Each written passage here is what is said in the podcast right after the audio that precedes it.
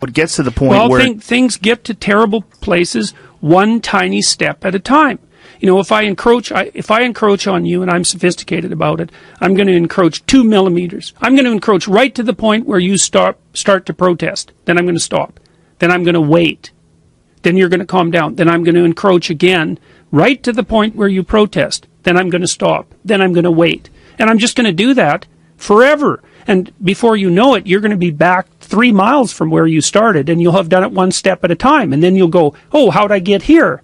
And the answer was, Well, I pushed you a little farther than you should have gone, and you agreed. And so then I pushed you a little farther than you should have gone again, and you agreed. And if anybody's interested in this sort of process, and this is a horrifying book, if you want to read about how this process works, you can read a book called Ordinary Men by Robert Browning. Down, get a hold of yourself. Judas, please let me handle this. Uh, oh, oh, oh. Calm down. Now get back to your seat. I'll take care of this. Calm down. Calm down. Get a hold of yourself. Doctor, you're wanted on the phone. Everything's gonna be all right. Please. Sister, please, I'll handle this. Yourself. I gotta get out of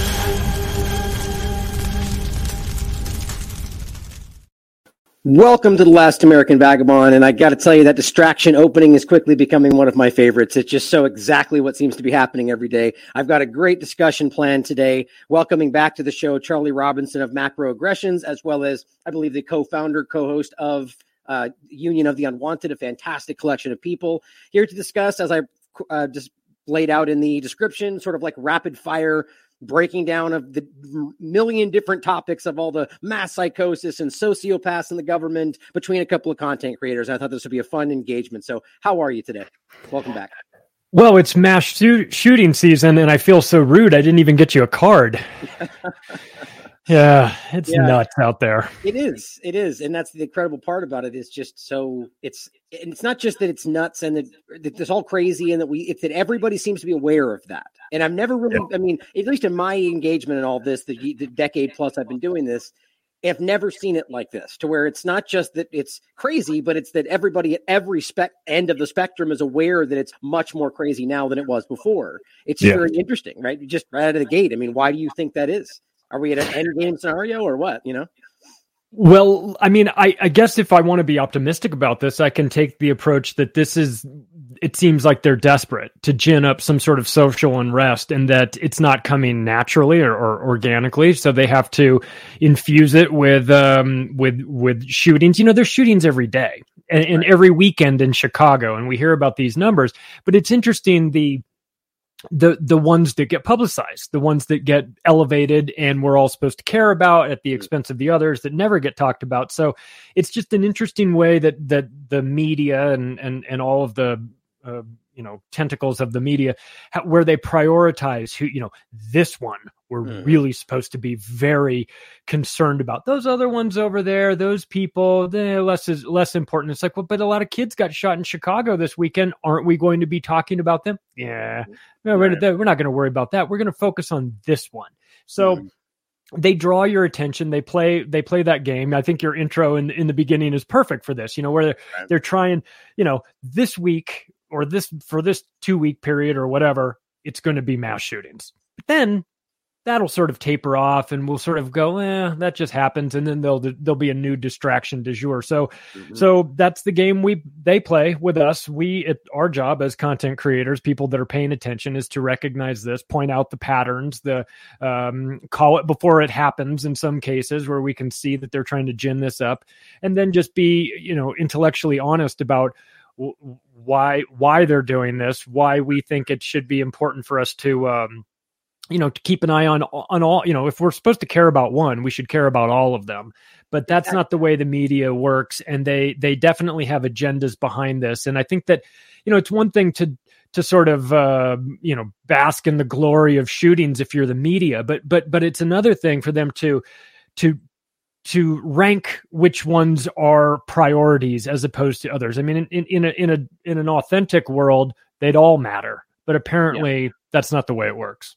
Well, I mean, it's weird, and this is the thing. It's it's that we have to not shy away from pointing out that is racism. I mean, if you're literally going to be like, well, that shooting matters more because of the color of their skin. I mean, this is the actual definition of it. Not to lean into the same like the point is that that's a, a, valid point to make. Racism exists in the world. People are this way. But to the overrepresentation the overcompensation and then using that overrepresentation for political means i mean that's just gross in every possible way you can look at it you know? And i think just to start out that because we're going to go through all sorts of topics today with all varying opinions and, and and you know perspectives but that just like taking the shooting example which i know you'd agree with that there's so many varying levels of how we're deceived by the government and have been, or just people in authority or people in positions of power.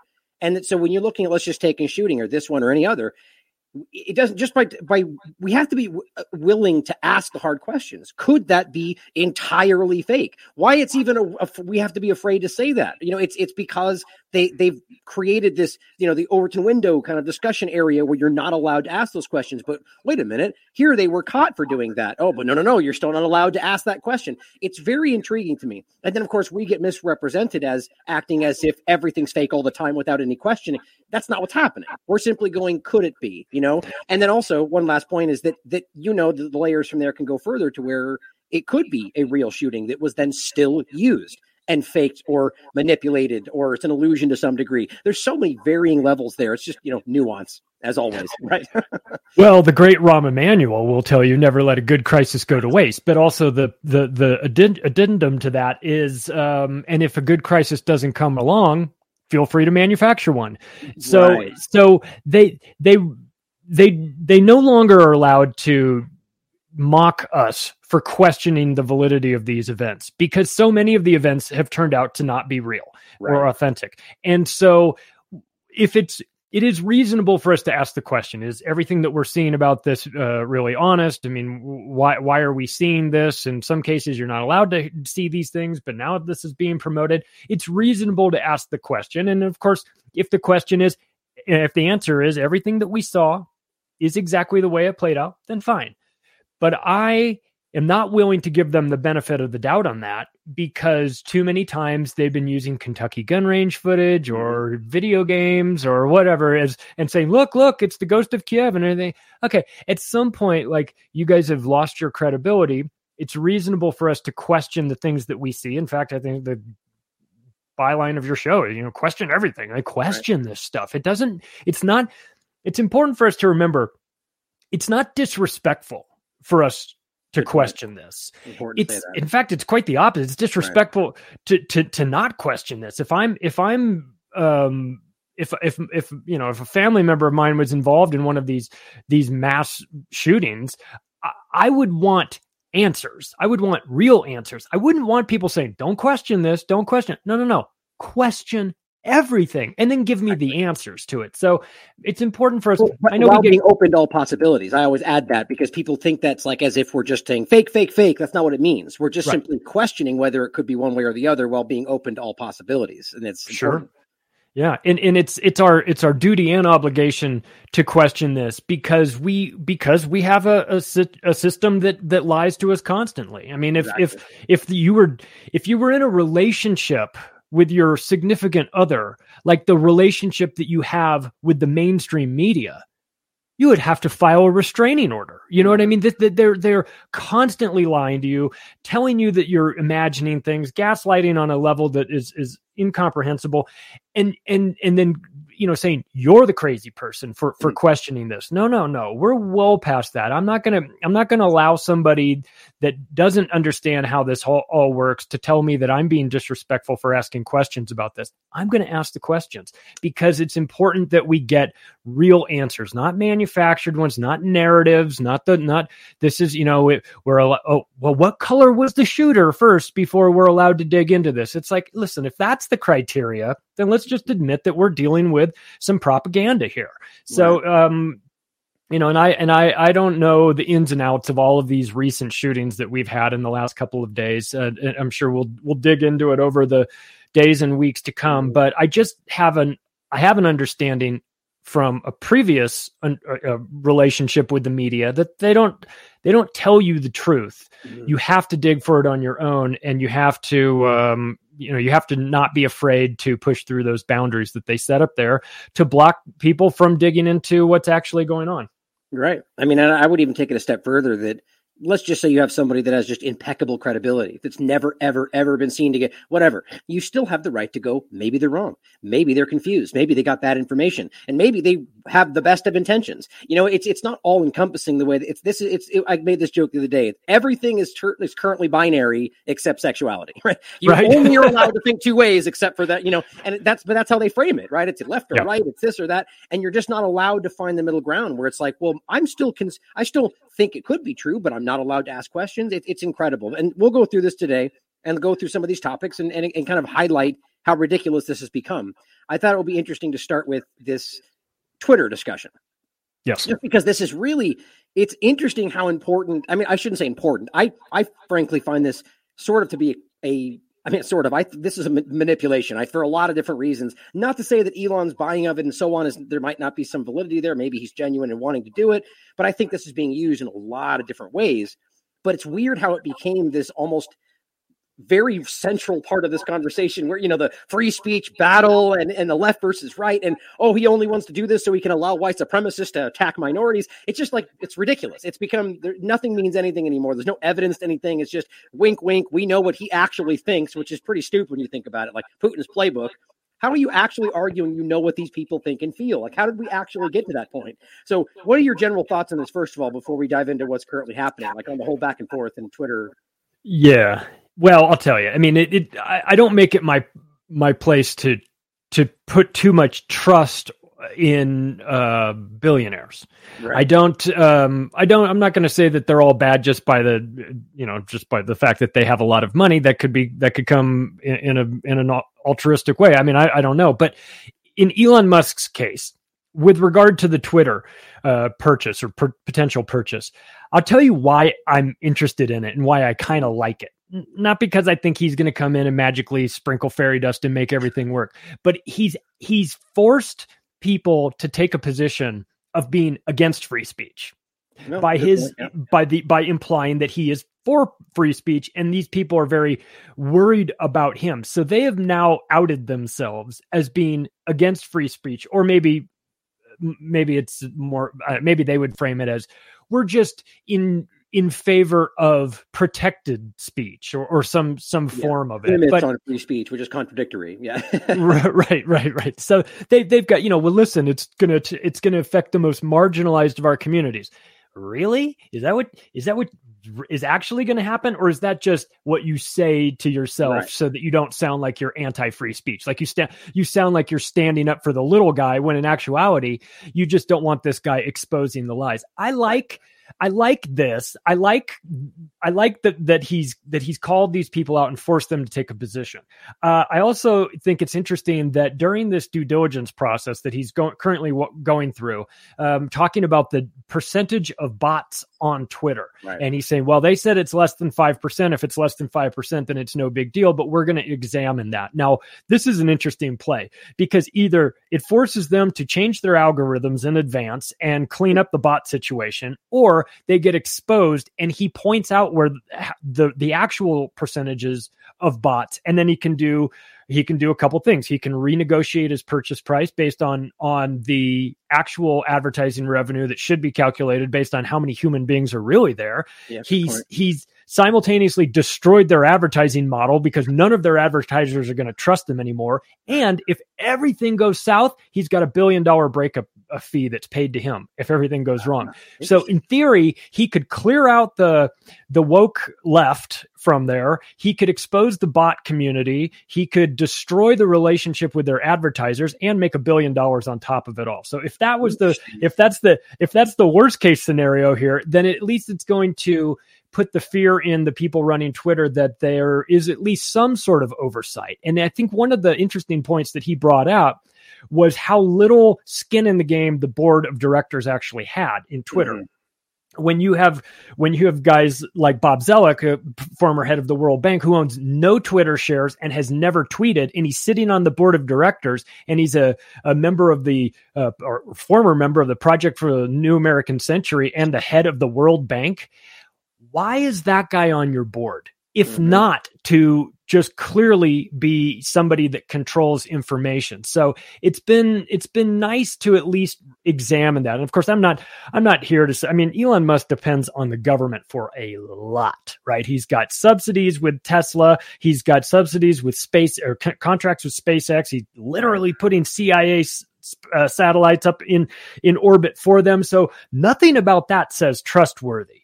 But I do have to acknowledge that I like the game he's playing with Twitter, if for no other reason than he's stirring people up and causing them to reevaluate uh, Twitter's role in society.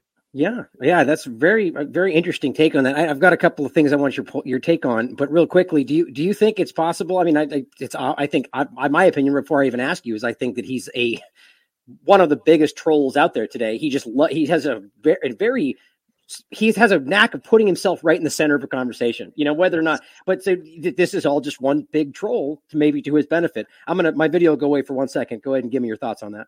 Well, um, he he he is a troll. He's a he's a world class troll, and and he's an intelligent guy. So he sees things that a lot of the general public doesn't see, and he's he's got an interesting way of of dealing with it. I I do appreciate the fact that he's talking about some controversial topics there and and and he's he's forcing people to examine the ridiculousness of the way that that that not just Twitter is set up, but the way that the the the left is is you know uh, apoplectic about the this potential infringement on their protection racket that they have towards speech on this platform. So he's he's done some great things in terms of pointing out the the the left's insanity. But again, what, do you think about the, the, the two party paradigm aspect of this though? Like I'm not to I think it's quite obvious. I'm just more of the mind that this whole which side is playing the crazy role goes back and forth over a decade or so. But in this case right now, do you really see the, the a partisan thing to this? Because personally, it stands out to me being much much bigger than a partisan play. I feel like that's the surface level angle to it.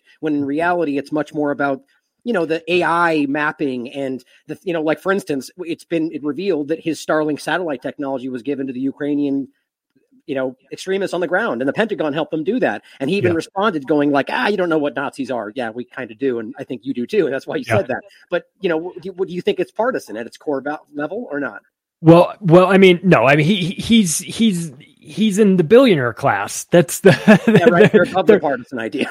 they're they're they're they're they're above. You know, I think at its core, I mean, these guys all go play golf together when, when they're not in they're when they're not in Congress, and and you know they're they're all uh, uh, playing golf with Lockheed Martin executives and and, and the yeah. like. So it's it's the it's the George Carlin it's big club uh, f- philosophy, and yeah. you know, look, he's part of this. You have to be part of it when you're when you're when you're when you're running companies that are so dependent on handouts and subsidies and approvals and legislation by the United States government, you sort of have to play that game a little bit. But but yeah, I agree. He's a troll. He's a troll. And I don't and I you know, I kind of like I feel like there's a little bit of a libertarian in him, but mm. but it you know, it's I would just say, like for instance, the bots, the spam discussion. It's I, like how this plays out will show us a lot. And, yes. and we, but you know, if it's only focused on one side or the other, I'm not going to buy it because we, I, we, everybody know. I mean, if anyone honest is going to be, should be aware that there's plenty of bots on every side of every conversation, including stuff that's above partisan, not left or right. And there's still bots out there trying to push larger agendas for the World Economic Forum. Like these things exist, right? And I wouldn't to frame like the whole Great Reset as a left thing is we're being we're, we're losing ourselves in the partisan illusion, in my opinion. It's much yeah, bigger, right? There's one comment that he did make that I agreed with, and I didn't, it didn't get a ton of play, but he said, you know, if we're doing this right, I should have about 10% of the left and 10% of the extreme, you know, the extreme left and the extreme right very angry at me. And then about 80% that are, that are happy. I thought that was, that was an interesting take too, because yeah. we, we do, we do sort of bash the, the loony left w- with regard to social media, but we have to also k- keep in mind that that is not to, to say that there isn't a far right component to it as well. I don't, I don't know that it is Sorry. I, I don't know that the far right component is is is as com- is as completely unhinged as the far left. I mean, the far left is so cartoonish that it it makes for better it makes for you know better talking points, or it's just fun to to to kind of uh, to pick on them. But again, there's extremes on both sides too, and and Right. and if and he is correct in that regard that if if he's doing what he should be doing, then the extremes on on both edges should be very nervous of him. And at last point on this, and I was, what I was going to say is, and we shouldn't have to qualify it and be like, but they're crazy too. But we have to. That's the way the world is today. You know, you have to be like, but I, I didn't vote for Clinton, but I don't like Trump either. You know, it's like we're always Right. back and forth. You know, but yeah, yeah. I, again, I think the way this pans out will explain, will let us see a lot of this. But even to the 10% idea, that's kind of the illusion of like, well, we'll give one story to the left, one story to the right of the media. It's not real, you know, that's not the way the world works. So it's like, I feel like we're paying, I think we're being kind of spoon fed into an illusion with this. Uh, My, my last feeling is going to be this is all about, as he even made clear, that he's pulling away from the advertising model. What would you, then? How are you going to make money if he ends up being in control? Well, that's going to be your data. That's what this is really about. AI, data. Because I mean, really, what is there's nothing closer than human consciousness on the internet than Twitter right now, right? I yeah. I do have one fear about mm-hmm. this that he that he talked about. He sold it as a benefit, but it could wind up not being so. And that was he wants to get rid of the bots and he wants to have more verification of actual human beings. My No fear is Right. what is that verification going to look like? Is that going to be internet ID card? Is this the Right. the on ramp to internet ID? Is this a, you know we, we're going to need to know a little bit more about you? Well, you know know a little bit more about me. Let's just say, let's say I want to continue and participate on Twitter or wherever, and it's going to require additional identification from me. Well, now I've outed myself for one, and now I've given some very valuable data to a company that might be worth more than just a little bit of advertising here and there. So we have to be very careful about they're selling the benefit or he's selling the benefits right now but we have to be careful what that uh, really entails coming down the line I was just trying to find my tweet there from before. I'm glad you said that. This is a thought that kind of jumped in my head and I forgot about. It. But we need to be very clear about what's happening with this bots discussion. See, as we spend 20 minutes talking about this topic, is weirdly enough how this topic is important for a lot of different reasons. Yeah. But the idea that it, what are we talking about exactly? Are we talking about bots? Or are we talking about anonymity? Because they're not the same thing. And that's a problem because I'm pretty sure the way he keeps framing it is just about they're just generally using bots and anonymity as kind of the same thing. And the core the the you know the powers that shouldn't be depending on what side he is on that discussion frame their bots as not the bots and they frame people who are anonymous as the bots as like partisan girl got famously called a bot back then remember this is the Right. idea or excuse me syrian girl that's the, the name on her twitter account but that's where i'm worried about this going is that he's going to step in as an argument of getting rid of the left bots and it becomes you no longer have anonymity and you have to prove who you are and you know we see where that goes so I, that's Yeah. I'm glad you brought that up. We really need to ask these questions about where this goes. And, you know, maybe even that Elon Musk doesn't realize that he's part of that manipulation. That's certainly possible too, you know? Yeah. Yeah. Now, I, I want to step into the conversation of, of one of the first things I want to get into with you is the Buffalo thing and this whole vanilla ISIS and, and Azov movement and where this seems to be going. But I thought this was really funny. I saw this today.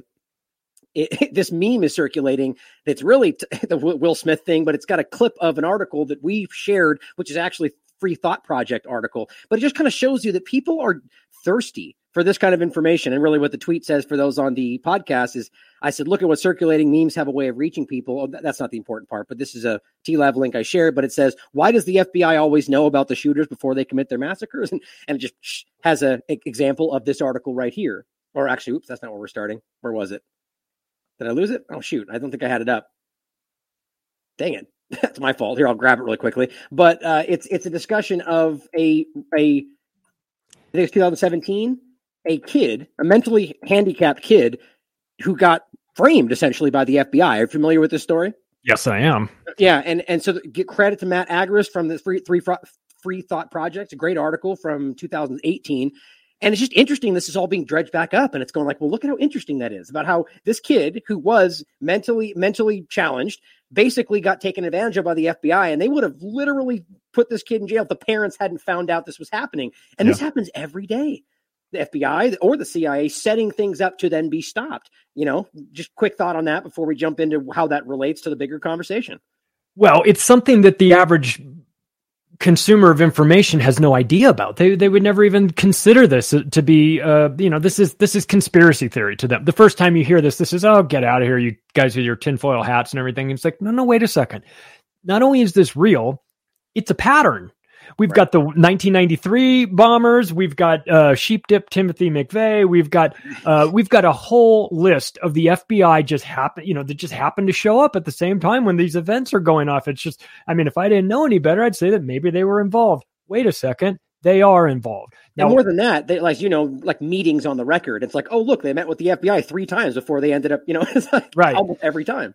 We're like, how did this happen? What? Why weren't we aware of this? That's the you know the parents are screaming that, and then it's like, well, the FBI did interview the guy on two different occasions, but they didn't do anything about it. And it's like, oh dang it, we almost had him. No, no, you had him and you mm. put him in this position to for to make it happen. This isn't some guy that accidentally slipped through your fingers. He was placed there. They're all, you know, these these now whether and there's different variations of that, you know, like you know the guys that are literally put on the airplanes the underwear bomber the abdul muttalib you know these these guys the richard reeves and uh, abdul muttalib they can't, couldn't plot to uh, make reservations at the olive garden on saturday night. You think these guys are masterminding blowing up airplanes? I mean this is preposterous. And yet here we go. You get a lot another low iq uh, radicalized young male who has these ideas, always has a manifesto. What do you know? We just keep finding these manifestos because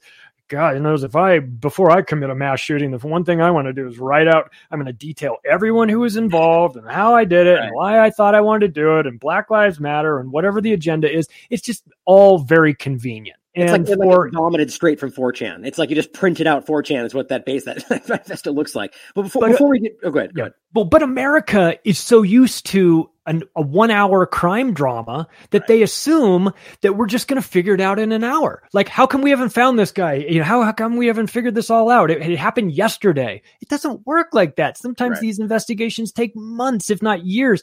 So the idea that we're just going to wrap it all up nicely in a, in 60 minutes on a t- TV show or in two days in a, in, in a mass shooting, uh, it's just, it's, I think it's unrealistic. And when it does happen like that, where it's like, oh, well, we got all the information, case closed like that's when you should be getting extremely suspicious yeah. because these these investigations theoretically should take a long long long time but uh, yeah. you know the FBI's fingerprints are always there that's just the truth well, of the matter. For those in the podcast, just so it's not confusing, what what we're, we're looking at at the moment is an article from 2018, and it's entitled, and I should have read this first Parents Catch FBI in Plot to Force Mentally Ill Son to Be a Right Wing Terrorist.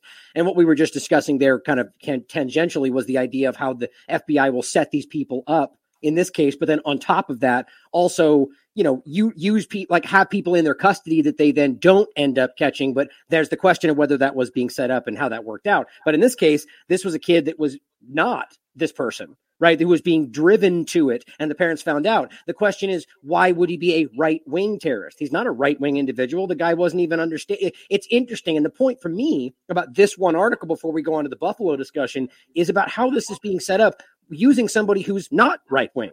Like, so the agenda is very clear all the way back then to create this right wing domestic terrorism kind of illusion. If they have to fake it like this, then that should show you something.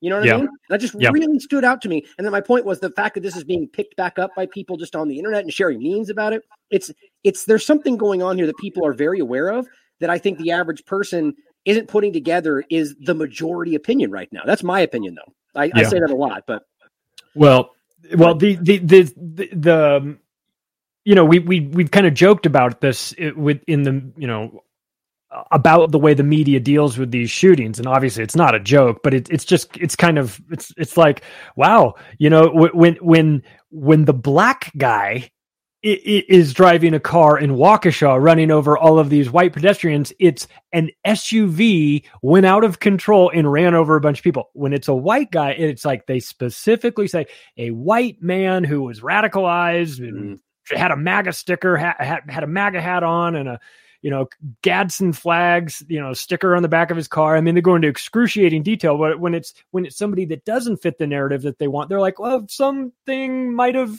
just happened. It just randomly happened. And so the media is disgusting in the way that they they do this, but they do it in a way that I think the average person doesn't really pick up on it. You're very good at pointing this out. You you you know, you're like this this this here's the here are the receipts, you know, you don't have to look too hard. You can see them. You can see how they're trying to manipulate this story. They're trying to take it one direction. But but to your point, if they have to invent right wing extremists that go shooting people up, then how big of a problem can it be? Because theoretically, if you if it's such a huge problem, you would have your pick of all of these insane people, then there'd just be happening. These events would be happening uh, all over the place. But but if you have to go out and specifically groom a guy.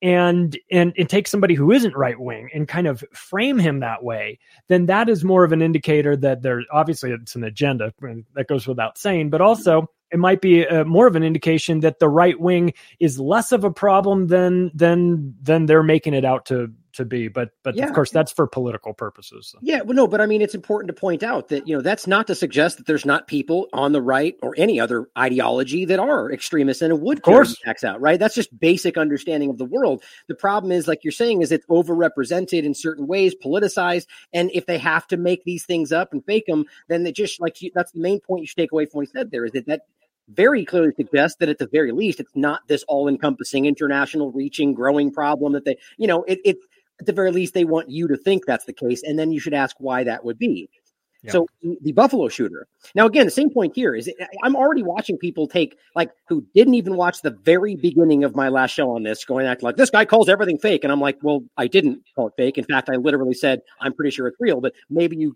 doing due, due diligence would be beneficial to you. They just they they have like a narrative set for what they think that we are, and they assume we're just like Q QAnon kind of thing, like fake news, right. all like this, and you know whatever else, and the left doing it, and that's not what we're doing. Like my opinion is that this seems like people like I'm of the mind that it doesn't make sense very much anymore for them to just like whole cloth fake these things if they 100% i mean i shouldn't say that i know for a fact they've completely faked like wag the dog style things in the past i've covered it myself but yep. To th- this point today i just don't think it makes sense because of how hyper attuned we are to this stuff like everybody's breaking this stuff down so it makes much more sense that they would take the people that they are already trying to radicalize we saw that with January 6th. We saw that with QAnon stuff. They're trying. There are people that are not intelligent enough and will get you know pulled into this the same way they did it with the extremists in Syria. Right? I mean, Saudi Arabia admitted that the people at the top of these ISIS, Hayat al-Sham levels, to some degree, didn't actually believe the ideology they were using to radicalize people beneath them. You know, and, and using that idea, but some of them did believe it. So my point, I guess, is this person could just genuinely believe that he's fighting some kind of a battle, but it still makes the whole thing an illusion because of who drove it forward, who funded it, who grew the idea. You know, so it's a mixed bag. It's hit nuance as always. So. I wanted to point out this article that I saw today talking about the, or technically yesterday. Sounds like I'm getting a little bit of an echo. Just heads up. Uh, that ultimately they, he's putting the names of the, the the what you just discussed, the Christmas parade victim on the rifle, which would suggest a little bit of a differing opinion about what his actual ideology would be. Adding to that, in his manifesto, it's literally stated. He says, on the political compass, I fall in the mid moderate authoritarian left category. So I just thought that was an interesting point to start at. Yeah. Right? What do you think about that? Is this person what they're framing him as? And, and if, or is this manifesto even legitimate? I mean, I'm questioning the whole damn thing right now. I would be questioning all of it. It's, um, look, he, it, the visuals are obvious. He's a white young male. And that, and that puts you right to the front of the line in terms, I saw some memes that were like, the you know it was a joke like the media was like finally he's white you know and they, they that they enjoy this that they need this to to fuel um, their their agenda so it's it's it's uh look it, it these guys are these guys are getting uh, you don't you don't need to fake it so to your point about that it could be fake. We definitely have seen events where they are fake, and and and of course, I I believe nothing that comes out on the media, and so until I can prove otherwise. Mm-hmm. But you don't really need to fake it. All you need to do is promote it. You know, you like I said, there's there's a, a variety of shootings happening every every day, unfortunately, in the world that we live in. And it's just a matter of which ones get the most attention. And so if you're trying to sell an agenda, then you amplify a certain story and you um, deboost something else that doesn't fit with the narrative. That's why, you know, I mean, like I, I think to me, like a prime example of this was with the George Floyd shooting situation, or the George Floyd uh, uh, event where he was choked out and killed. That event happened, and it was a big, big story. Obviously, everywhere you know you went, it would you couldn't get away from the George Floyd component of it. But why was that particular situation amplified and Tamir Rice wasn't a 15 year old who was shot in the back by police two seconds after literally two seconds after the the police arrived on the scene so George Floyd gets amplified Tamir Rice gets suppressed why is that it seems like there's an agenda there's a there, they've made a decision on who the boogeyman is going to be. We're going to raise this up. We're going to create um, a, a, big movement around this particular person well, okay, I have I don't like to see, you know, I don't like to see George Floyd get choked out either, but if I was ranking this in terms of what makes my stomach turn the most, I would have had Tamir Rice be the focal point of that. A 15-year-old kid getting shot in the back mm-hmm, by a cop. Right. Same thing. Cops killing a black person, uh, totally unjust, you know, or unjustified or however you want to f- frame it, um, should be outrage but there was there was manufactured outrage for the George George Floyd at the expense of some of the other Eric Garner, whatever. I mean, you name it. There's a bunch of these instances happening. Why does one story get elevated and the other doesn't? Yes. So it's the media's role in this, and of course, there's an agenda behind it, and they're being told this is what we're working on now. This is the this is the new project. We're gonna, you know, Ukraine flags or or sort of, eh, let's just, you know, it's it's uh, it's now it's about shootings and we'll keep everyone on edge about that and then we'll pivot to something else uh, you know 3 weeks later I'm kind of of the mind though that the the media. I mean, I, we don't. I should giving them even a little bit of credit is too much credit for these people in these ridiculous positions. I don't. I think that these people are mindless followers and like I mean, I think they're victims of believing their own BS, really, to a large degree. To, I mean, even even politicians, take the, the, Pelosi for example. You know, these kind of uh, do we really think this woman knows what she's talking? I mean, look at the she can barely speak properly today, or a Biden, or anybody yeah. on the right the same way. Look at Graham. I don't think these people are even that smart, personally. Maybe I'm wrong. My no. point is, I think that they are toeing lines, and a lot of them don't even realize that they're like they're watching the same mainstream media right? They're they are actually victims of the propaganda themselves, and are you know what I mean? Go ahead. You have well, we saw that with uh, Justice Sotomayor, who was regurgitating MSNBC talking points about COVID, and that they, were wildly inaccurate. And you're like, you're the Supreme Court. You're supposed to know this. Aren't you're not working off better source material than MSNBC? Like this is crazy to me. And uh, to, to your point, I think you're right. Like we maybe make the assumption when I say the media's in on it, I, I, should reframe that. I should say that the Jeff Zuckers of the world, the yeah. people at the top that are, you know, it comes down from them. They they're the ones that say, well, you know, we're sort of pivoting uh, to climate change from Trump when we had that Project Veritas call and everything like that. There's a decision that's made to right. pivot to this, and then and then you know all the underlings like you said the the mindless uh, media employees they just follow the the they just follow the what the topic is and, and they just go down that that path. And that brings me back to reminds me of the the Noam Chomsky interview that he did years ago with some guy. I don't remember exactly where he was from. I want to say the BBC because he was British, but it might not have been. But but the they're sort of going back and forth, and the the interviewer says, "No, wait a second. Are you trying to tell me that I don't believe the things that I say?" And Chomsky says, "No, I'm trying to say that if you believe something different, you wouldn't be sitting there." Exactly. So I think that there's a, a lot of compliance that goes along in the fact that in the media, it's not even so much. It's like you just wouldn't be employed at MSNBC if you weren't willing or if you didn't have this sort of predis- predisposition to believing this stuff anyway. So I don't yeah. think it's necessarily that they're all nefarious, mustache twirling uh, maniacs there. I think that they're just kind of mid IQ go along to get along. I want to keep this job type of people. And they probably believe half of the stuff anyway. And yeah. so it doesn't really require much coercion from the top. I agree. Manufacturing consent. And that's, I mean, as much as I hate to point out the obvious about how he's seemingly lost his direction today, but yeah. but the discussion is still very valid, and, and the idea of, as you said, that they it's not that they even are aware of that that they they wouldn't be in that position if they didn't already hold beliefs that drive the same direction. So they think they're just making their own decisions. I mean, you, you can make the same argument: police force, military. I mean, they, it's cultivated. And it's over the process of a very long period of time from high levels. And this is openly discussed stuff. I mean, they could argue they do it for certain traits. And I mean, look at what's happening today. Now they're going, oh, it's overrun with white supremacy. It's it's just another thing in the same direction of how they cultivate what they want and how I mean, you could even argue from a larger perspective that they've cultivated a certain kind of mentality in the military so it could then be used. Now, I don't even I don't necessarily think that. I don't think that the problem they're trying to frame in this country or pretty much anywhere is what they what they say it is personally. I just don't. To our point they wouldn't have to fake all this stuff if that was the case. But this brings us to the the point of where i see this all going. And this is it's just so plainly obvious that this is being used. I mean, you could like to my point from the very beginning. I mean, this is a sad reality of that. I do believe this this woman died and this person was shooting people. I do. I, that's my opinion. I think that based on the ends in front of us, it seems pretty obvious. If there's more that's going to be presented that does challenge whether it happened or whatever else, I'm always open to that. But my opinion is this happened and that people died, and so it is sad. So that being said, even then, it's still being used. And as we as I'm showing here, hashtag Vanilla ISIS. And I just like, I mean, this this was a joking term when this first kind of came around. And I and we and Whitney and I have been really drilling this down and continuing to show, look, guys, this is building a narrative from, I mean, really the beginning of the CIA and at the time it was against the Soviet Union in Ukraine. The, their own mm-hmm. documentation makes that clear. But coming to 2014 forward, they have been constructing this issue. They want to create the the illusion of a white supremacy, conservative leaning problem. And the documentation seems to suggest they were planning to lay at the feet of Putin. I think the work of the independent media has exposed this, and now I'm not sure they have the direction. I don't know. I'm not sure what they want to go in, but this vanilla ISIS thing is very interesting to me, and I wanted your take on this. You know, to this real quick here. That this is the the trending. Yeah. Well, look. I mean, according to Joe Biden, the number one problem in in America is white supremacy. Right. and yet, ridiculous.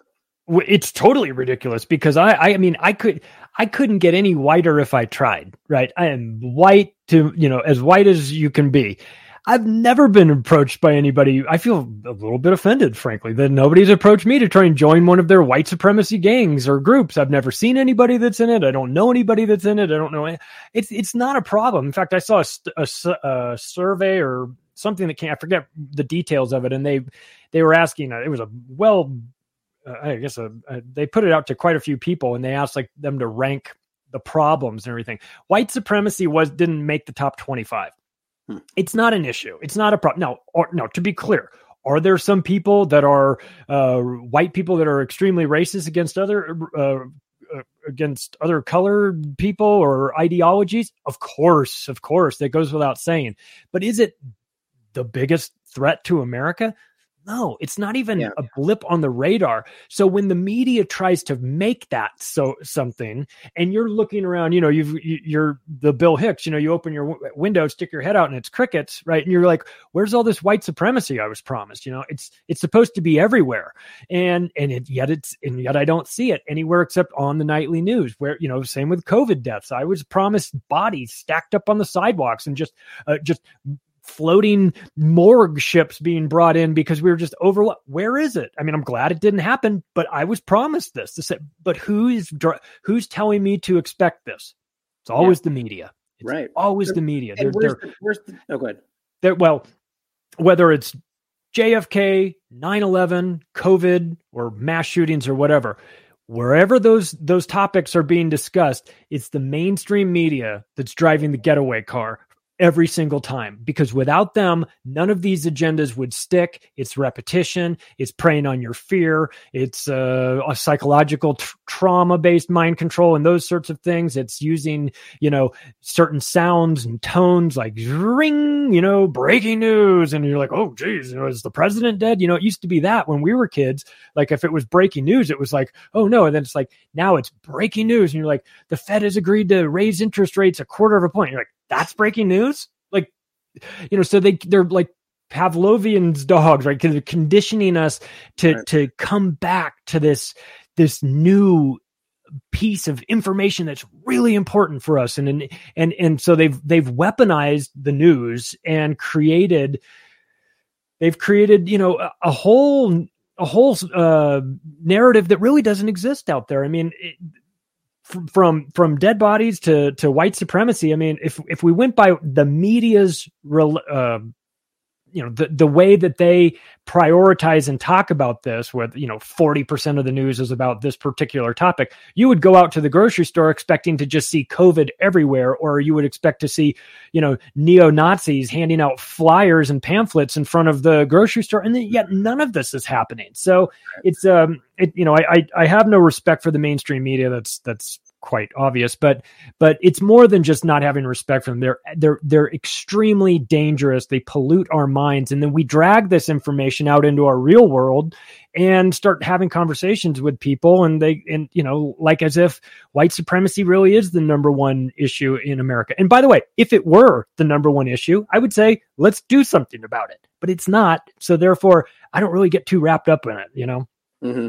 Well, by the way, I'm going to quickly take us off screen because it seems like for those in the chat, it looks like our, our stream is struggling a little bit with the with the video. So just heads up. So that's why I'm doing that. But so what's interesting to me is that it, there's no factual background, like the idea, like you said, you know, and it shouldn't even have to be about only white people. Are there extremists? Of every color out there? Yes, is the answer. In any situation, you're going to find black people that believe negative things about white people, white people that believe negative things about other races. It's just the way the world works. But the question is whether or not it's what they're framing it as. And you can make an example of something like with, uh, you know, Putin and how Russia is the biggest threat to democracy around the world. Now, it's pretty ridiculous to think about this. Now, am I going to pretend that that Russia's government is not dangerous like I think every government is? No, I'm very clear about how I think all these governments are dangerous. But if you're going to try to make an argument that Russia, let's say, as the government of Russia, is the biggest threat to democracy, you can't stand next to what the U.S. government has done around the world just in the last decade and pretend like that's not. You can't. It's it's an insult to your intelligence. You can't just yell freedom because as they destroy people's countries and pretend it's not the same thing. So you come back to the same conversation now and it's like it's it's they just want to make out one guy with a tattoo to be everything in the world except you can have an entire movement over in Ukraine with symbols everywhere and they're like no you don't understand you know? It's just a manipulation. And then my other point would be that what is a threat here? Like so the I they're putting let's say white supremacy is the biggest threat the biggest issue like you just framed it as. What are we talking about? What so you're talking about an ideology is the biggest threat or are we talking about people that act on that ideology right? It's right. becoming very convoluted isn't it? Where now yeah. because oh you think certain things now you're direct violence. Now, we've already seen this agenda building haven't we? For sure. Yeah and if it was just if it was as dangerous as they're saying it is we would be seeing uh protest or we would be seeing you know people getting dragged from their homes and murdered by these white supremacists and everything. It's just an idea and a dumb idea at that, to be honest. So, um, but but again, like you like you mentioned a, a little bit earlier, we cannot pretend that we can't take the media at their word and just pretend that, say, w- with the example of Russia, that Russia is the biggest threat to democracy. You you cannot say that while living simultaneously in a world where the United States military invades countries on the regular and makes no, you know, and pretends like they're spreading freedom and democracy and is so one-sided about about all of this, you you can't uh, you you can't hold both of those thoughts at the same time because right. because look what we do under the guise of of freedom is reprehensible and if Russia is invading countries, uh, you know, to to take their land and everything, that can be reprehensible as well. But to pretend that somehow we're going to rank these and and leave the United States of America out of the rankings is preposterous, insulting, and um, you know the rest of the world laughs at us when we when we do these things. I don't mean you and me, but it, you know, I mean America in general. Mm-hmm. President goes on TV and talks about how um, you know we have to stand up against the the Russian invaders. They're just going into this country, and and the, who do they think they are? They can just invade some sovereign country with for no good reason. And everyone's like, "Hey, man, uh, do you own a mirror?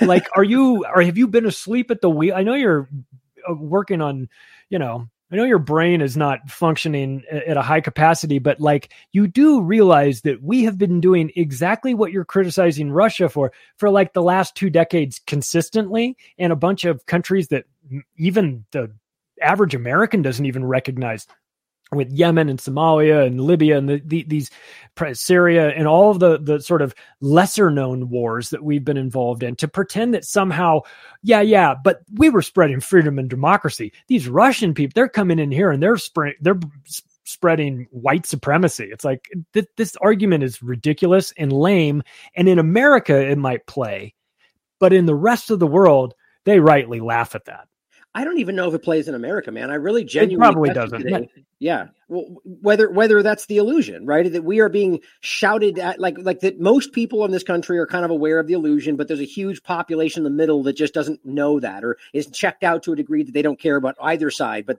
general skepticism was revealed undeniably during COVID nineteen. You don't see that vaccination stall at 50% until they start threatening people's jobs and lives and careers. You know, it's obvious that people were like, nah, I don't know, you know, even even people that were wearing masks and so on, you know. Right. So the bigger discussion here to bring this over to the Buffalo thing, as I, I do want your kind of overall thoughts here, is that I believe that what we're seeing, for those that maybe not hear previous discussions, is this is a very obvious construct that's been put together from the New Zealand shooter with the same symbolism, the, the direct tie to the Azov Battalion, in fact, meeting with them, to the, the Buffalo shooter with the same symbol, who who basically cited him as his motivation, and the overarching obvious discussion here, where we can see that the CIA on the record funding, arming, working with the Azov movement, which is not a small regiment. It's the they've immersed themselves throughout the government. So, to what degree do you think this currently is? I don't know, still a part of that agenda, or maybe I shouldn't even plant that thought. What's your general thought on this, and you know, where do you see it going? Well, yeah, there's some similarities, that's for sure. I mean, the video is looking a whole lot like the New Zealand video, you from the same angles, you know, same types of guns and things like this. It's and why are we allowed to see it?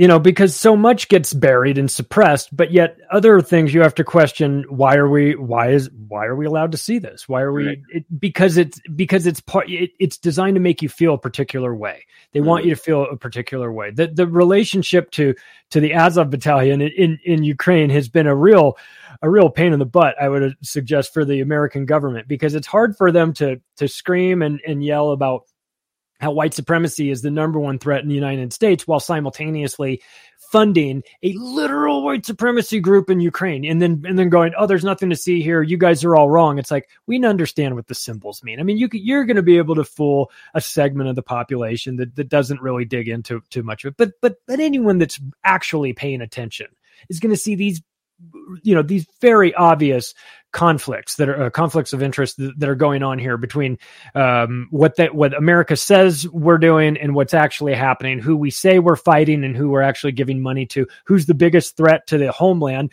You know, the the Department of Homeland Security is going to be involved in this, no doubt, and that is just as uh, you know that's got Nazi ties all all over it. You know, I mean, the, the homeland, Ryan. I mean, geez, they didn't even bother to. I mean, I thought this new disinformation uh you know why didn't they just call the new dis- ministry of of truth like uh i, figured they were just going to call it the kgb you know like shorten it down or something because they're said they're not very creative and and we're we're we're getting into these uh areas where they're trying desperately to distract you from paying attention to what's actually happening which is look we are supporting white uh, literal nazis in ukraine in order to fight Russia and and and trying to pretend to the general public that none of this is happening. You can only do that for so long. I mean, at some point, people are going to figure it out, and we, of course, have been figuring it out and screaming about it.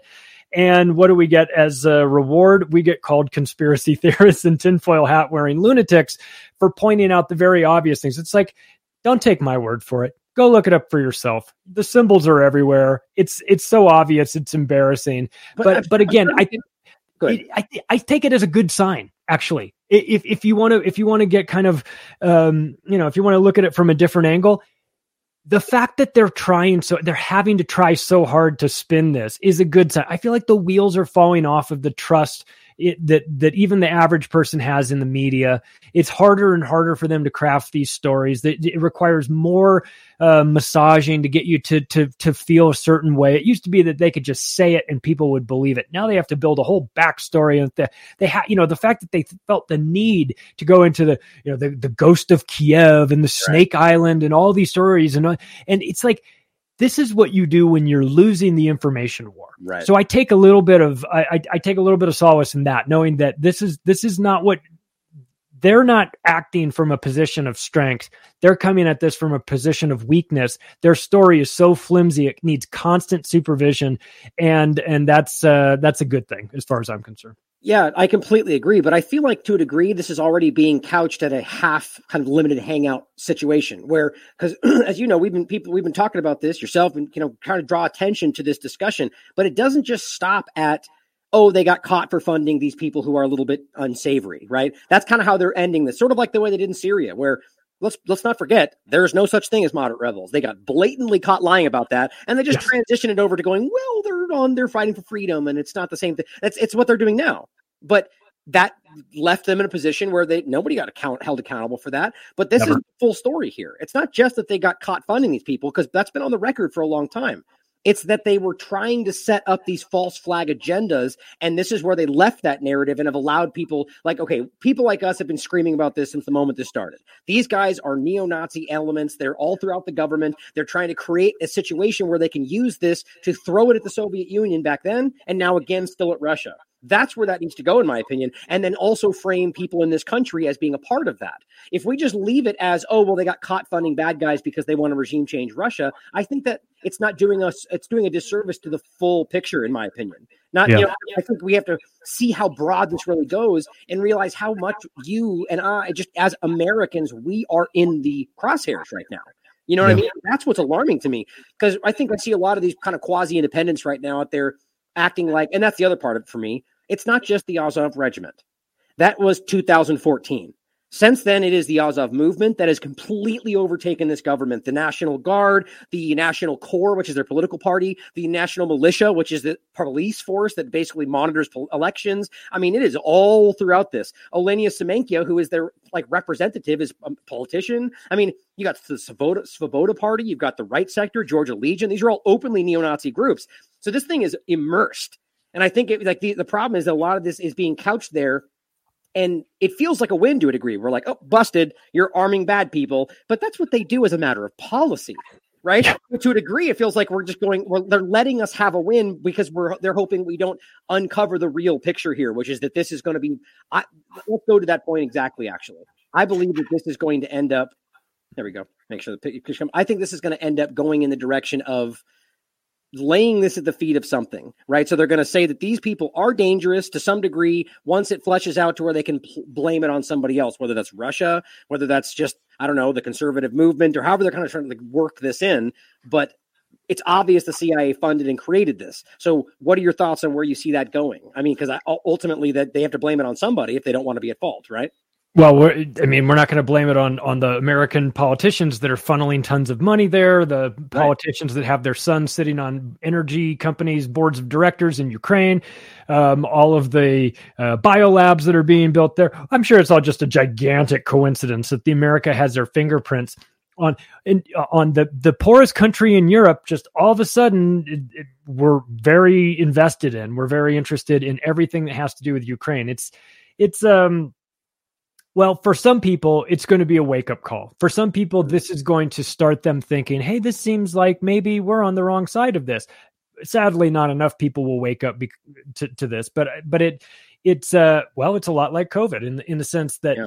some people are going to get pushed so far that they're going to be forced to see the insanity, the ridiculousness of the narratives, and they're going to go, wait a second, this this whole thing doesn't make any sense to me. And if this is a lie, what else is a lie? If Ukraine is a lie, what was Afghanistan? What was Syria? What was this? And it's like, good, you're on the right exactly track. The so, same thing, right? I wonder if I wonder if you know you never know with these new the new events that we're all supposed to care so much about that when they push too far and they were you know show their hand at being um, you know overplaying this or be manipulating it behind the scenes it's going to wake up a certain percentage of the population mm. that, that's going to see it and go this seems fishy i don't trust this i don't tr-. you know for me personally whenever i see that mainstream media corporate america the white house and the five eyes and nato and, and all of us all those groups wanting me to feel one way and one way only I'm allowed to. I'm only allowed. If Facebook says you can't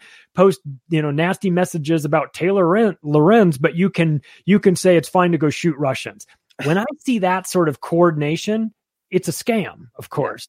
And I think a lot of sort of just the average American or the average viewer who's really not paying attention or not that invested to even some of them, they're going to recognize does seem a little weird that the only opinion I'm allowed to have is that Ukraine is the good guy and Russia's the bad guy. I wonder why that is. So if that if if if nothing good if if the only good thing that comes out of this is that it wakes up some people to realize this manipulation, then I'll take it. But I think that that would be you know just the starting point like you said there's been a lot of interest in this country uh, going back you know at least eight years probably even beyond and um, you know obviously soros's involvement in all this. So it's creating it's it's causing people to re-examine the way they um, you know the relationship they have with the media the relationship they have with their government the social media influence of this it, it seemed a little fishy and and so i guess it, when all is said and done, if it wakes people up, I'll take it. But it's just the be if you're waking up just because of Ukraine, you've got a lot of catching up to do. But welcome to the party. Right, exactly.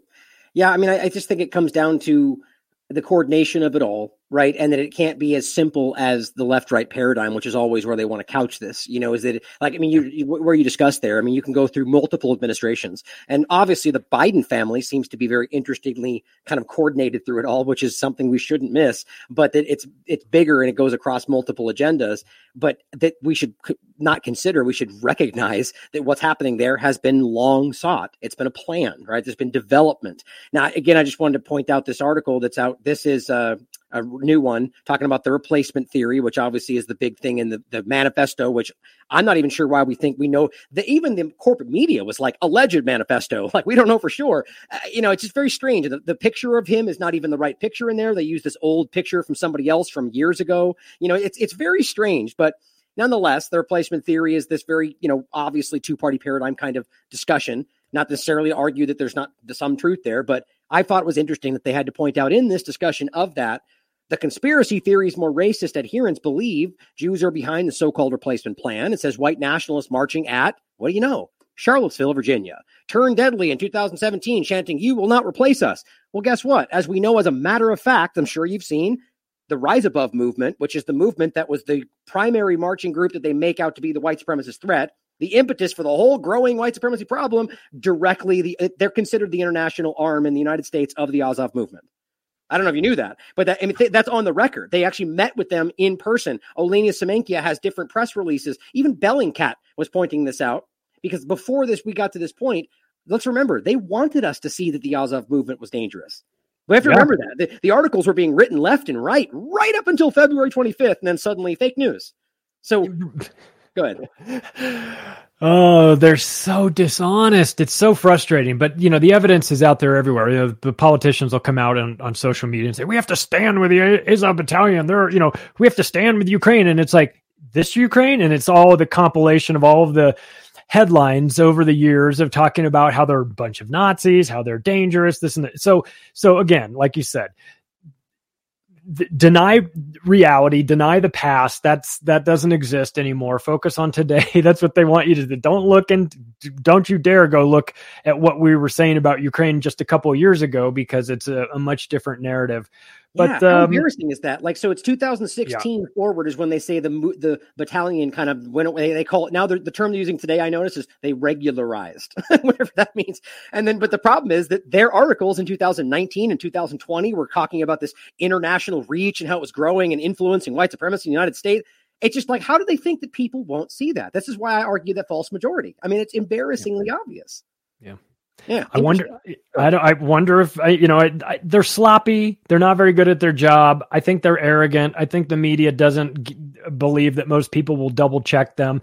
Um, but this is it's our duty and obligation to not take the media's uh, word for anything that they say check mm-hmm. it all out. Get your sources straight. I don't you you and i mean we've we've been doing this for a while. I don't pretend to have all the answers. I'm looking right. for them. I want to i want to get it right. And and look i'll tell you my philosophy probably along the same lines as yours which is i reserve the right to change my mind as long if i'm presented with information new information that's better than the information i had before. So yeah. i'm always willing to to examine this and, and i try not to get too you know, with the shootings, the school shootings, or or the supermarket shootings or whatever. I try to give it at least 24, 48 hours to examine things and not get too, you know, emotional about it and try, and try and see if there's there's more to the story. But unfortunately in America spe- specifically, we have been trained to not do that. We've been trained to allow them, you know, to let the media do all the work. I mean, I'm pretty sure that um, Chris Cuomo told us on CNN that you know we're not allowed to look at some of these documents. That's the media's job. It's illegal for us to do that. So they want us trained to to just you know to to only seek out the mainstream corporate media as the only explanation for this, and I just am unwilling to do that. Yeah, well, or as Mika Brzezinski says, it's our job to tell you how to think. It's her right? job. Yeah, yeah, of course, of course, of course, it is. Uh, it's so funny. Well, so to jump to another topic here, I think what this is, it's interesting. This goes in another direction right? Because I mean, my audience well well knows my my perspective of where this seems, to be going, and I think the evidence undeniably backs that up. I mean, you can't see the impetus of the conversation of this rising the rising supremacy threat, and then tie a direct line from that beginning movement in Charlottesville directly back to the Azov, and then directly back to the CIA, and not see that this is to some degree being driven. But here's an interesting point. So, for Russia's side of this, right? If you could, I, am in no way taking Russia's perspective at face value. I don't think anybody honest would do that. You question all sides.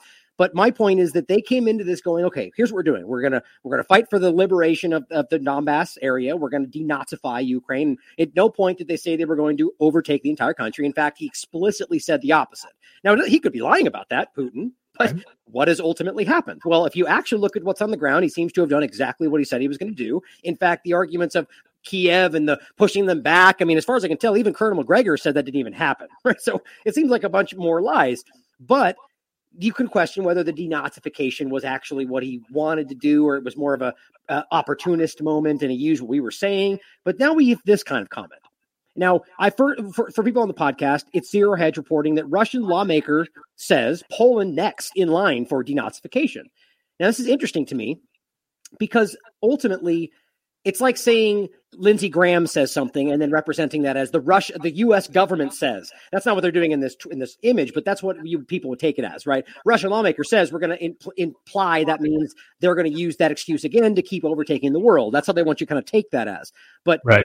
I wonder whether this lawmaker is, you know, what he, why he would say this, or because it, it's interesting. Give me your take on that before I go off on my thoughts on it. Well, yes, sources close to the president's thinking said right. X, Y, and Z. You know, I mean, they can they can they can frame this however they want to make it sound like, oh, Putin's planning this whole thing, the denazification. It's like, oh, well, they're listen. If we don't stop Russia now, there's just going to be dominoes falling. I mean, first it's Ukraine, then it's Poland. Who's next? Oh, Finland wants to join NATO. I wonder if they have any Nazis in there. You know, so this fear, this trying to like crank this up and say like, oh, well, Russia's, you know, they're not just planning one invasion; they're planning multiple invasions. Well, look, um, hey, Poland you want to get involved with you know you're working with nato you're you you're going to have problems with russia. So there's part of me that realizes that poland's put themselves once again they don't learn from history in a position to have big problems with their neighbors. And so i wonder if this is just i mean my guess is that it's probably just uh, pr nonsense to, to, to try and uh, demonize russia. But like you said but from a russian lawmaker though right? So right. it's a Russian lawmaker saying that's kind of my wonder is that seems to directly undermine what Putin is stating they're doing. So right. you could see a conflict here of the internal political divides, possibly. You know what I mean? But it just seems interesting. Or somebody might argue that he's explain is saying the quiet part out loud. You know, right. it depends on how you want to look at it. Yeah, yeah. I, I I'll tell you this much. My my point on it is is let's see what actually happens. Exactly. There's a lot of talk in the lead up to this. It's it's it's uh you know it, it's it's the first battle is is the information war that that happens and and trying to shape public opinion and whatnot. But uh, I uh, you know look so like you said so far Russia has said we're gonna you know in 2014 we're gonna annex Crimea. This is what we want. They didn't they didn't advance further.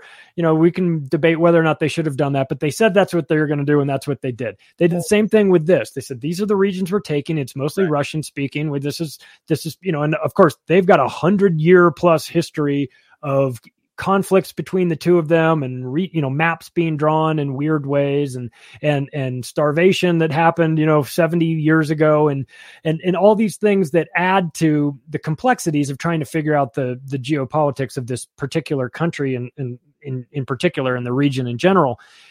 But the media's involvement is always going to um, be the first shot fired. So I'm, I'm interested to see where things where things go with this. I did I've not read this story yet.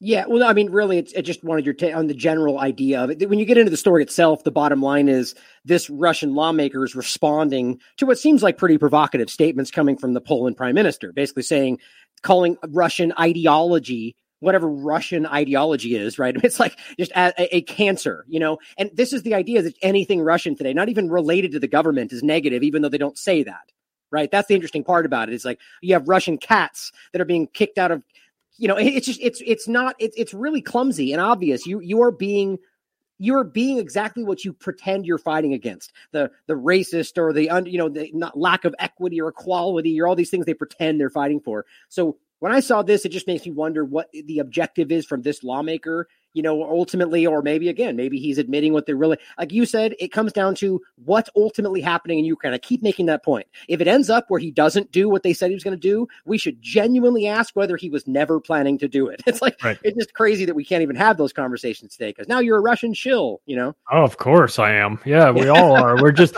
how dare you you you say let's let's let's hear what the other side has to say. Russian disinformation. Yeah. You know, as opposed to American made disinformation, which is my favorite kind of disinformation. Right, right. Because they all spread it, right? Mm-hmm. Well, here's mm-hmm. another interesting challenge. You know, again, just kind of t- rapid fire these different points. I find these really interesting. Putin, apparently, this was either today or yesterday, sees no threat from NATO expansion. What?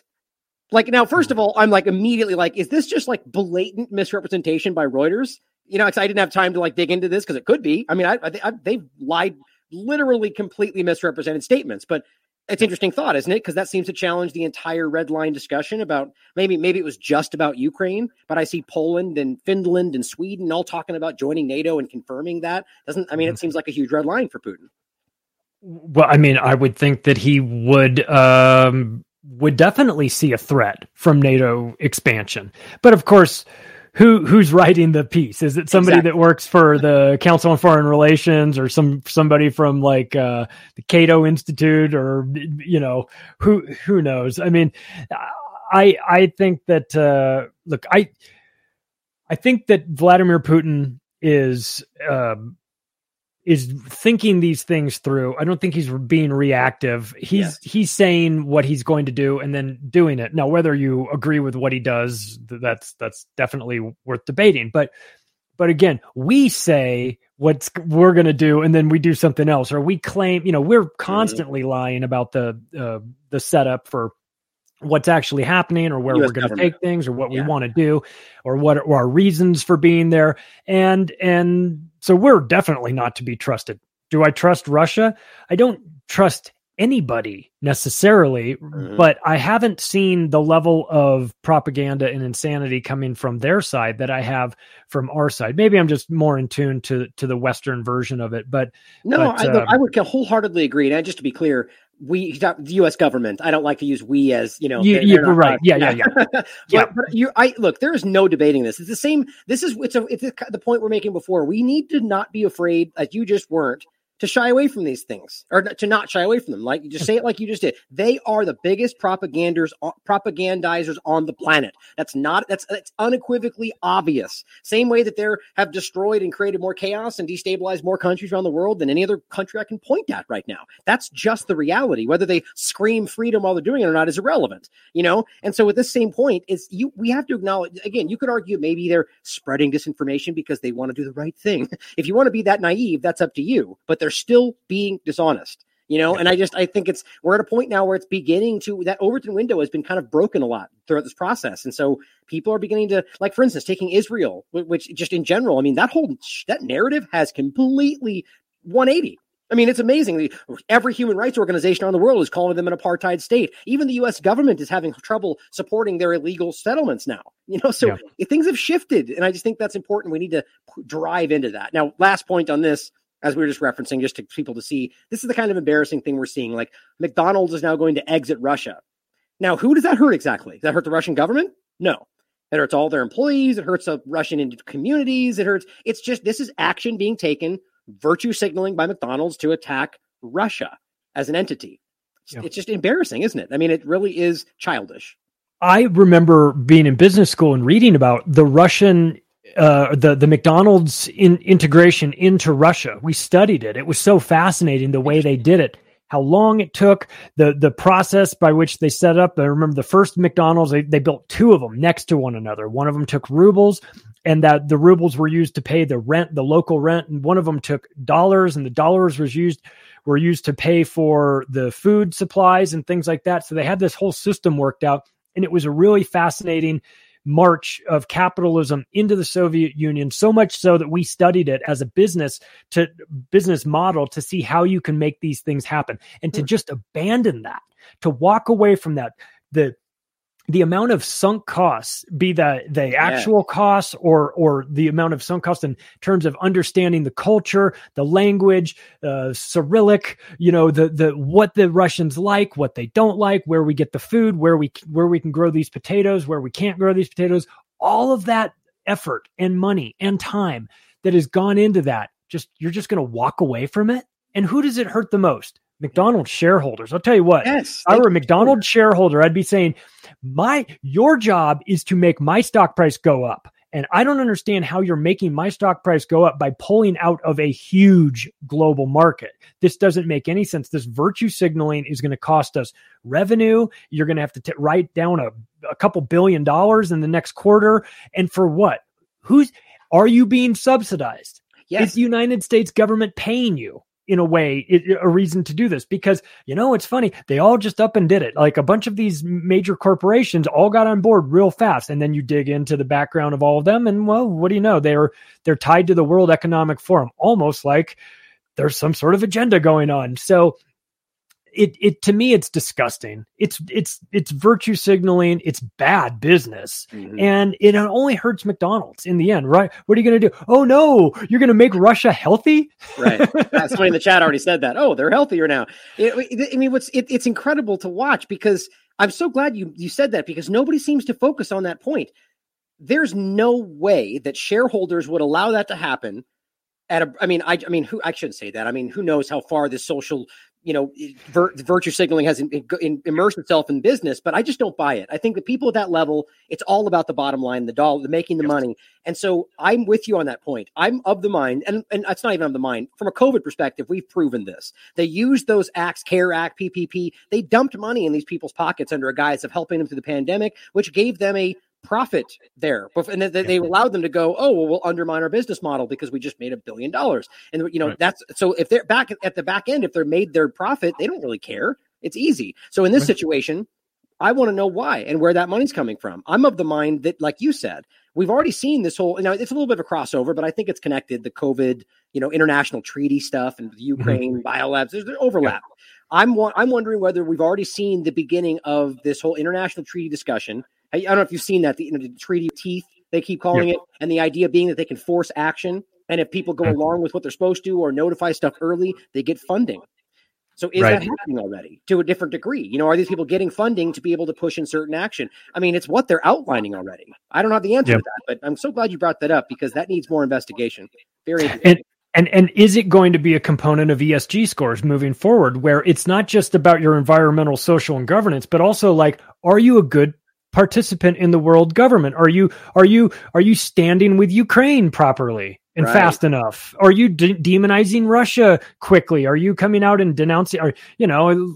So it it could be a part of a much bigger agenda that we're not seeing at this moment. But for me, the removal of McDonald's as as one example, but but not limited to. I just put out an episode last week called "Russia is the Literal Devil," where hmm. I listed off all of the companies that have pulled out of Russia, and it's a lot of them. I mean, it's big name businesses, and for that coordination in such a short amount of time to convince these companies to work against their own best interests, there's got to be something going on behind the scenes because Right. these people are numbers driven the CEOs of these companies, they're looking at the bottom line. They've got their CFO sitting in the, you know, next to them saying, you know, we got to make these numbers go up and everything. And then the CEO says, well, I got an idea. Let's, let's do this instead. Let's pull out of a lucrative market that we've already spent billions of dollars to build up. CFO goes, why? Well, I can't tell you why, but we're right. going to have to pull out. And don't worry, we'll find some money somewhere else. Where are they getting this? Is it coming in the form of tax breaks? Is it coming right. in the form of direct injections into their into their bank accounts? Like what's going on? And we need some answers because McDonald's is about making money any way they can, as evidenced by the fact that they don't care about they don't care about your health they don't care about the things that actually matter. Why do you think they care about Russia? They care about Russia. Why? There's got to be money involved in it. So I think that we'll maybe at some point down the line, someone will dig into this. We'll find the the trail of money, and it will it will lead back to um, you know some some global players. Yeah, yeah. Well, I, I was going to add to that just jokingly, like that, that, same scenario. Instead, have them ask, you know, why are you going to pull out? And he goes, well, because I stand with Ukraine, of course. And that guy goes, well, of course, right? That's the the fake reality they want you to like. Yeah. Well, you're going to believe that a shareholder would actually be like, well, go ahead then and take my money because politics. It's just still silly. But since you mentioned ESG scores, I'm, I'm, this is this also needs more discussion. Derek wrote an article about this as well the, the coming terror of social impact finance and social credit scores. Literally, you are now becoming the stock market, betting on how they can influence your actions in the world. It's, it's a really alarming direction this is all going. It, it's, it's, it's getting very, very obvious that it's nothing to do with helping people. I, no. I, don't, I don't know how much time you have today. Are you good to go a little bit further? I did read yeah. we started. Okay, great. Sure. There's a lot of interesting things to, to continue to go off on here. So this is another interesting direction to take, sort of like the Russian point on zero hedge. Here's Marco Rubio saying a blatantly false statement that I me- that I think is meant to be the driving kind of division discussion, right? As he white supremacy is an evil and un-American lie. Period. End of statement. Okay, so you're arguing white supremacy doesn't exist? I mean, does anybody? I mean, is, this is the interesting part about this. Maybe that's not what he meant. However you want to take it, but my argument is from the the ridiculous clown shoe version of the left right paradigm. That's what they do. It either doesn't exist or it's literally everywhere. Neither right. of those are true, right? And so here comes Marco Rubio to stick, you know, to sow the divide in the same way. And so I just wanted your thoughts on that because I think it's pretty obvious that we can acknowledge that there are such things as white supremacists or black supremacists or Jewish supremacists or any ideology there have a supremacist side. That's a real thing wherever you look. So what are your thoughts? Apparently it's not though. Apparently you can only be one or the other. You have either either there's none or it's everywhere like you said. It's it's oh, it's so frustrating because the you know maybe look there's not a lot there's not a lot of white supremacy in certain regions because there aren't a lot of white people in those regions. But there's to say that it doesn't exist at all is a lie. And if that's a lie then it's hard to take these people seriously on anything else that they say. So they're not doing themselves any favors by painting this as as as so I was going to black or white. I mean maybe literally black or white. But um you know they should at least come out and acknowledge listen the, the, there's supremacy of every type of color right. and every type of religion, depending on where you go in the world. Uh, there's going to be, you know, supremacy for for the dominant culture in some people's minds. Does that mean that it's an infection that's spreading everywhere? No, not necessarily. And in fact, it could be on the decline. But even if it's on the decline, it could still exist. Right. And so to deny its existence is is ridiculous. But right. uh, well, to his to his comment though, I mean, so the idea if this was an honest person. He would come out and say, you know, obviously this exists, but the same thing we're saying, they're lying about what the real problem is. But the fact that he has to go to the it's not real idea, I mean, that's just you are literally creating that division on purpose because yes. everybody a child knows that's ridiculous. So it just exposes the fact that he what he that he is making a conscious lie because it's either advantageous for him because he's part of an agenda or I I really don't even know, but it just speaks to how obviously these people are stepping in and spurring up the debate. You know, they yeah. want us to fight ourselves so we don't realize that they're ultimately the ones abusing us. My a opinion. distraction, probably yeah. just more of a more of a distraction. Keep us down on the on the reservation arguing about colors. Yeah, as Caitlin says, you know, in, in this, we it's if we are always trying to find somebody as the savior complex, right, in this country to be the one person who's fighting for. She says people who think Tucker Carlson is fighting the establishment are exactly the same as people who think the Squad is fighting the establishment. They're the same darn people with slightly different bumper stickers. I'm just, it's, I'm, it's refreshing to see people calling out the two party paradigm. You know, Yeah. that it, we have to start seeing how obvious these people are being used against us. You know, Yeah, and, and and once you recognize that, or once you allow yourself to go to the, you know, to your brain to say, well, well, maybe, maybe it's possible that neither side is very good. Maybe it's possible that there's, you know, they're both in on it. Um, then you start to get a little bit more towards the truth because, um, you know, like I can like what Tucker Carlson is saying about some things, but I can also I can also say I don't I don't care for him all that much. Or I can say I like Tucker Carlson, but I don't like Fox. Why Right, is he well, allowed to say the things he's allowed to say? and you're focusing on topics and not the person, right? You're, yeah, th- that's the idea because I will listen to, I listen to corporate media all the time because I want to see what they're trying to say. And all, honestly, because I want to see how they're trying to deceive us, but I still listen, you know? And the same thing, I've seen Tucker and I've even shared some of his clips. I'm like, yeah, it, it doesn't matter who is saying it. I mean, it does to a degree, but what he's saying is true, and it's actually a smart thing to say. So here it is. My point is always is that they're they're it, in my opinion is these things are stated. They use truth to then kind of mire you in a like like Q, for example. There was a lot of things they said that were true, but they get you asking the wrong questions. They don't care what answers you find, as always, right? Yep. Well, the the best lie has has a, a, great deal of, of truth in it. You know, you can't just if you've got eighty percent truth and twenty percent lie, it's a lot easier for that lie to go down. So, Exactly. so they're, they're, it's just about discernment. It's about being able to recognize the the terminology that they use. You know, they might be talking about something. You know, the whole article might be hundred percent true till you get down to the part where it says, you know, uh, an unnamed Pentagon spokesman said X, Y, and Z, and you go, oh wait a second i know what that i just replaced that with the cia said this Yeah. you know so so once you get better at, at at at how you how you process the news then it becomes obvious. It like it stands out.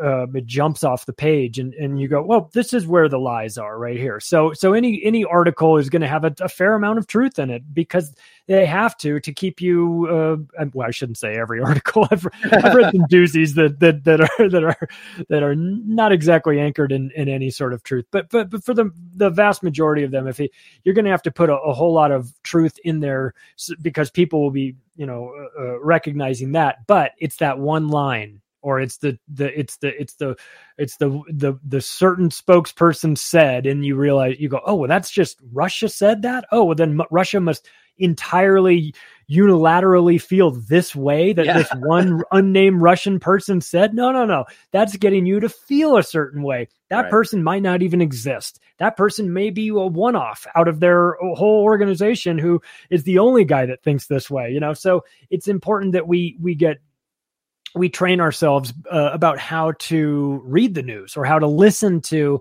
uh, a television, you know, a nightly news broadcast and pick out the terms that are it just a little that are intentionally vague, and then incorporate in recognizing, go, okay, well, that's where the lie is. So Yeah, I think the, the the most influential articles like that, exactly like you were describing, are are exactly like that. You know, a, a 10, 5%, very small amount of truth, but very important, or excuse me, of lie, but very important lie, right? So they Yes. couch it in this bigger article that you don't even realize you're absorbing. And you walk away with this background thought that you just kind of absorbed with everything else. And, and they got you there, right? And it's not, might not even be relevant for, to, for years. You know, it just happens to be coordinated with the new biosecurity plan. You don't even realize. You know, it's like these are things that are seeded and planted. Movies, Yes. radio. It's it's social engineering, right? It's a Yeah. very important point. Yeah, it's it's incremental and they they it builds upon one another and it might Yeah. and if you're doing it right, if you're really if you're very skilled at propaganda, you craft these narratives years in advance. Yep. You put you you you slowly sprinkle them out. You you allow them the movie industry to um, use predictive programming to get you to start to feel a certain way. And next thing you know, you're like, yeah, I think we probably should all have robots, or yeah, I think we probably should blend ourselves with machines. And you're like, wait, how did I get here? You Right. got here because you watched um, Minority Report in 2002 and thought it was a really cool movie and thought, oh, wouldn't it be neat if we had all these futuristic technologies, not realizing that you were also signing on uh, subconsciously to the concept of pre crime. And next thing you know, you're like, oh, yeah, I think this is a good idea. You're like, wait a second, this is a bad idea. I should rightly n- never be in favor of this, but because they incrementally built this up over a long period of time, they slowly got me comfortable with it. And now all of a sudden I'm voting against my own best interest for some reason. Yeah, and good good segue to this tweet we're looking at here. It, this this is an interestingly contradictory kind of concept, right? I mean, of course, if you hear, you know, from the party paradigm discussion, if somebody's wearing a red hat, well, they're obviously a white supremacist, right? I mean, that's obviously. just the way it is, of course. We right? know that. and so it's the same idea that, you know, the conservative movement, I mean, look, they're, they're out there screaming like MAGA is the biggest terrorist organization or that all conservatives are this way. And that, that's literally coming from the mouths of some of the leaders of political movements right now and people in Congress. So yet here we have a Republican Dan Crenshaw is on Fox News to support his vote for $40 billion, $40 billion for Ukraine. Interesting, right? And he says that people who vote against it are pro-Russia. So just kind of so is is it's not all encompassing as the obvious point, but I want to show overlap here, just like we saw in uh, the COVID nineteen discussion. It wasn't as as partisan. Actually, it wasn't even remotely partisan the way they want you to think that it was. It was there was a lot, in my opinion, as you can see, there was a lot of overlap of people that maybe wore masks, but were very, very adamant about the fact that you shouldn't be forced to take this shot. But they were so desperate to make it that only conservative Trump supporters didn't want the vaccine. And you know, that's what they were trying to sell. I think there's an overlap there to what we just talked about in the beginning. But as he's talking about here, it seems that we have the same thing going on with Ukraine. Is they really want this to be a one-sided thing where they all fight against, you know, they're all all the conservatives love Putin, which is not even remotely what they say or think or do, but it's what they, they think, wink, wink, nudge, nudge. So it's interesting to see that overlap. Like d- d- again, just quick thoughts, I guess, on this topic. You're either with us or you're with the terrorists. you know, it's these binary choices. You're either this or you're obviously that.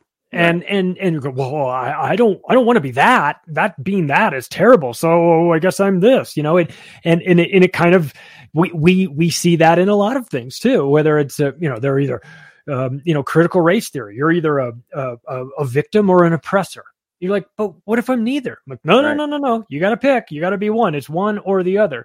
It's you either stand with Ukraine or you're a Russian apologist, or you either are, are uh, an oppressor or you're a victim, or whatever it is. Mm-hmm. If they can, if they can divide you into two camps and make one of the camps really less appealing, like the type of uh, you know appeal where you're going to get mocked and ridiculed from your friends and family, maybe even shunned at work, then you're obviously going to lean towards the the direction that they want you to. So it's like soft social engineering. You know, they they mm-hmm. they they get you convinced that there's only two ways to talk about um, the outcomes here. I've I've mentioned this before that like if it's up to the the mainstream media, they'll have you talking about you know look. So should we invade Russia uh, today? Tomorrow or next Thursday. And you're right. like, um, how about never? Is that like, well, well, that wasn't one of my choices. My choices were today, tomorrow, or next, you know. So they do they they they frame this in a way that doesn't give you all of the options. You know, you can you right. can be against them giving 40 billion dollars to Ukraine and you can also be against Putin invading Ukraine. You can be against both of these things, but not in their world because they want you on one team or they want to uh, humiliate you for for for for siding with the other other side. They never want you to get into the nuance of it because to do that is to recognize that there's a lot of ways to think about this, but the mainstream media is not interested in having you uh, believe a lot of different things. They want you to believe the one thing, the big lie. So that right. that's why, and they use these tactics. They work very well on people that aren't paying attention. The Jedi mind trick is not a myth. It really is there. You know, they can convince you to feel a certain way. We're all guilty of that. We've all fallen into that over our, our lives. I'm not trying to say that it only happens to other people and never happens to us because we're so smart. No, no, we've all fallen into this trap from time to time. Once you recognize it, once you see it for what it is, you go, "Oh, this is a this is a trap. This is this is what where they what they use to ins- ensnare people that aren't really paying attention or they don't know enough about the topics to have the the the information to to stand on the side that is the the the the the side that's being demonized and say no no no I'll stand over here because because I know more about this than you think I know. Um, there's more to this story than what you're telling us and I'm not going to fall for this. I don't think I need to uh, be in favor of you giving 40 billion dollars to Ukraine to fight this stuff. And no that doesn't make me by default a Russian sympathizer. I can right. be against the giving away the money and have problems with this war as well. Well, what's but here's the interesting part, and I agree. I mean, that, that's the false dichotomy. They're always left, right paradigm, whole thing. But what's interesting is that's what they want you to see this as, just like with COVID, right? But it doesn't seem like that's what's happening. Remember, we have 37 Republicans that were the only ones that voted against it, right? Everybody else voted for it. We have people that are on all sides seemingly having different opinions. I mean, the point being is this money is going to Ukraine, right? Which is going to go directly into the hands of the Azov Battalion, which, by the way, is a crime. It's in their own documentation, their own legislation that says they're not allowed to fund directly or indirectly the Azov Battalion. Still happening, right? So they're breaking their own laws. Shocking, I know. But yeah. that money's going directly to these neo Nazis, right? So then you've got Republicans that are voting for that, and you've got Republicans that are voting against it. So taking a hypothetical step into the future of what we discussed, vanilla ISIS and laying the feet, how does that end up panning out? Right? I mean, because it's it's they've lost control of this, it would seem. Because I mean, you either are going to argue that they were funding the good guys and Republicans weren't helping, or that they're funding the bad guys and it would be only the Republicans doing it. In like the way I see that going, you know, it just it seems like they've lost control of the narrative. But we've got all the Democrats voting for it. Exactly. Well, but how does that play into yeah. how they're trying to create the white supremacy threat? It seems to go the opposite direction. It's almost like they've like redirected the narrative to be like, okay, they we, they've they've realized we're funding the Azov movement, so let's make them good guys now. You know, it's like it's the direction. You know. I'll tell you, it's it's a it's a it's a fascinating time to be alive to watch these things play out. It, it's it's a fascinating time to be aware. I should rephrase that because to to to watch what's happening, to watch this the the media use their tricks, the government come out and and and and create situations where they, they're forcing people to feel one way or the other. It's it's a social engineer's dream to, to the way this is all played out. And I said this about COVID as well. Like, while we were in the midst of it, it was terrible and it was restrictive and it was all those things. But as an author myself, sitting up sort of in the up in the high in the bleachers watching it all it was fascinating you know? There's there the go. book yeah, it was, I it was, in the beginning so. You know, it was fascinating for me to you know i didn't i didn't obviously i didn't like the the whole thing covid or the the people dying the people getting sick us getting lied to the billions of dollars going you know destroying the economy all those things i was against. But to be aware of what's happening and observant and and and documenting that I mean, they're going to write books about this. You know, they're going to teach c- courses on manipulation, and they're going to use COVID in in in the lessons that we learned from that um, for for decades to come. Such a fascinating time to be alive, and then and then of course now we have the you know we watch the constant pivots from one thing to the you know the next ag- agenda to. Oh, it's yeah. it's um exhausting, frustrating, really annoying, but it's it's our duty and obligation i think for those those of us that recognize it and see it and have a voice and and have the ability to to take this information and and then put it out in a way that most people tend to understand. It's sort of our duty and obligation to do it. So as Thank frustrated you. as i am by what we're living through and what we're dealing with i'm glad i'm here to document it because i think we're going to need it. Because god knows if we leave it up to the the mainstream they will document this. You know, as they say, history is written by the victors. Yeah, they're going to write this a different way. The, the version of what we went through over the last two plus years is going to be described a whole lot different in the textbooks that our grandchildren read. So it's important for us to be here um, writing, you know, writing uh, writing down or speaking out about what we see and documenting it footnoting it and and giving sources and saying hey don't take my word for it. I'm just some guy with a microphone. Go look it up yourself. This is where you can find it and this is where you should start. You know participatory journalism you know you right. guys you like this? You think it's interesting? You think it's crazy? I agree. I think it's all those things too. Now your job is to go dig into it and make it your own. You know yeah. look into it for yourself. Don't take my word for it go look for yourself because what you're going to find is that there's a whole lot there and it'll lead you down some uh, some rabbit holes. Yeah yeah. I mean it's it's it's really you're right. I mean it's it is a burden and people don't realize that because i mean look we're it's a very thankless position and i think it's people that like us that do this i would argue it's it's something that's like almost beyond our control. I don't know what else i could like right now if i wasn't doing this i'd be losing my mind you know with how much we need to share and, and, and discuss and dissect. Yeah. But at the same time it's like every time i end up getting something right i hate it Like it's like even with Yeah. this whole with the white uh, vanilla ISIS now this is going forward. I'm like, damn it, damn it. Like not only do I hate that it's happening because it's a terrible story, but then it's thankless in the point that where you've got a lot of people out there that are essentially taking information that we broke out and then like redirecting people in the wrong way with propaganda. And it's like it just it's so it's almost like you are always going to be it's it is a burden, right? It really is because we have to do this, but it's so very important that it's happening because we there, it wouldn't be censored and manipulated if they didn't if we weren't making a difference in reaching people. And it's not about saying think this way, as we've made clear through this show, and you No. just made clear. It's about saying think, question, Think. Yeah, Yeah. exactly. Well, you take the most flack when you're right over the target. So the fact that they come after us, they suppress us, is not. If look, if you and I were talking about uh, Elvis Presley eating ding dongs in the aisle four of a Kroger, they'll let us talk about that all day long. But when we start to talk about the real things, they're going to try and suppress that, and that's how you know you're you're you're really onto something. Yeah, and and to kind of wrap this up with that exact point about censorship, you know, it's I mean, by the way, like which which Patreon admitted to us in our emails, which we showed both Whitney and myself, as I know you've talked about, I think that Yeah. it only becomes propaganda when you prove what you're saying.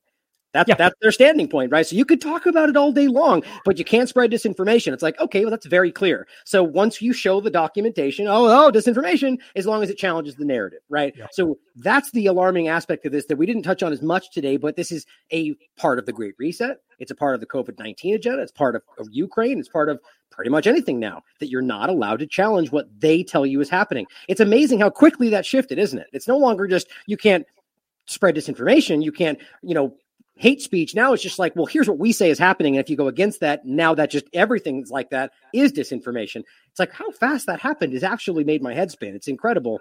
But here's the example that ties back to the whole point. This person says it's despicable. Twitch banned them for speaking out against the against the Azov ideology, whose real world result in Buffalo was live streamed, which as we discussed is a little more nuanced than that, but I agree with that on their platform, which was the case. He did stream it on Twitch. They pr- they promoted that murderous ideology by boosting pro Azov voices and censoring anti fascists. So he points out what they actually think, and as he's tied back to him, and they censor him for talking about it, yet simultaneously promoting the Azov movement. I mean, this is just like I don't even know. There's not even a word good enough for how ridiculous that is.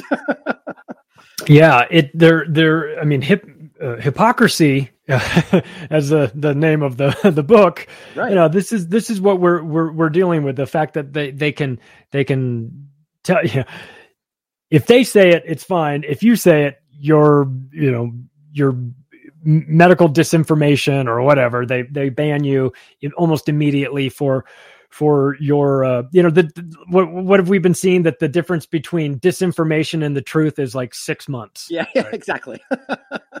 Which is incredible. Well, on that same note, by the way, I promise you, I, I this video is, pro- if not already censored on YouTube, it's going to be. The show I did last night has already been censored. Interestingly enough, though, not for medical misinformation or anything I've always, but hate speech. How Ah. telling is that? They that's the way they can make this act. They're they're claiming that's real violence, right? So once they push this enough, it's going to be well, you're not allowed to challenge the narrative because now you're attacking certain people, and now we're going to put you in jail, right? I mean, that's we can see where this is building, but I think that's where we're already at with this point. But to same thing to end on the last two points here, I'll end with Steve's comment there. We already have the governor of of New York using the Buffalo discussion to call for censorship of social media. I mean, it, it's Cool. just, it's a perfect circle. It just continues round and round and round. Hate speech is just speech that they hate. Hey, exactly. It, it's it's. By the way, let's not forget. There's not actually a crime. There's not actually a hmm. law that says you can't. You know, it, like we as individuals can say, "I think you're a gross person for saying things that I think are gross, whatever that may be, or racist, or whatever." But if you're not breaking the law, how has this become such an overwhelmingly politicized discussion? It's quite interesting. Yeah. And it's retarding our growth as well. Yeah. Because if you're not allowed to have unpopular beliefs or thoughts or challenge them or get your dumb ideas challenged by somebody else, then how are you going to ever grow? You know, you're just going to, you're, if you're just in an echo chamber where everyone has to believe the one thing, and if anything uh, d- diverges from that, they're just automatically censored. No, no, no. Let's have the debate. If your idea is better than mine, your idea wins. If my idea is better than yours and anchored in reality and facts and I can prove it, then my idea wins. But, but to censor an idea or, or, or a talking point or, or some sort of opinion on this just because it varies from the mainstream media is not only is it disgusting and gross but it's it's it's inconsistent with our own development as well. Like Yeah. we need to go through those. We need to you need to lose an argument with somebody. You need to bring up an idea and have someone say, no, no, no, you're absolutely wrong about it. It's this, this, and this. And you go, oh, you're right. I see it differently. So we have to, if we're not allowed to have those challenges, if we're not allowed to have differences of opinions, then then we're going to be subject to the whims of the ministry of truth. And and Right. of course we know where that will take us. Right. Well, I mean, it, it used to be framed as intelligence to be able to challenge your own ideas and to question what you you know think you know. And it's just amazing how it's gone the exact opposite direction. One of my favorite quotes. Uh, Charles uh, Bukowski and a few others it's been referenced to, but I think it's been said more than once. The problem with the world is that the intelligent people are full of doubts while the stupid ones are full of confidence. Or you could, or it was said, I think it was another person who said the problem with the world is that wi- wiser men are so full of doubts while the same kind of thing that basically the people that that are ramped up with false certainty are out there screaming that they know everything and that you're wrong and everything else but by people that are uh, more intelligent more wise are the ones that tend to be like well maybe i could be wrong and they get overshadowed by people that are absolutely certain you know and, Yeah. and this is a huge problem and this has been leaned into by people in the media Yeah. i think that's where we're leading today and i think they're trying to create a situation where as as Steve points out, or as, as the tweet that he points at, who else thinks Tucker Carlson should be taken off the air for inciting violence? Which is just leading to more censorship. But I I believe that that's creating the person who's not technically part of who's part of the problem as the victim, just like we're seeing elsewhere. And now they're going to defend Tucker Carlson when in reality they're going to be censoring all the rest of us. To finish up the show, what do you think? Well, look, we we censorship is disgusting.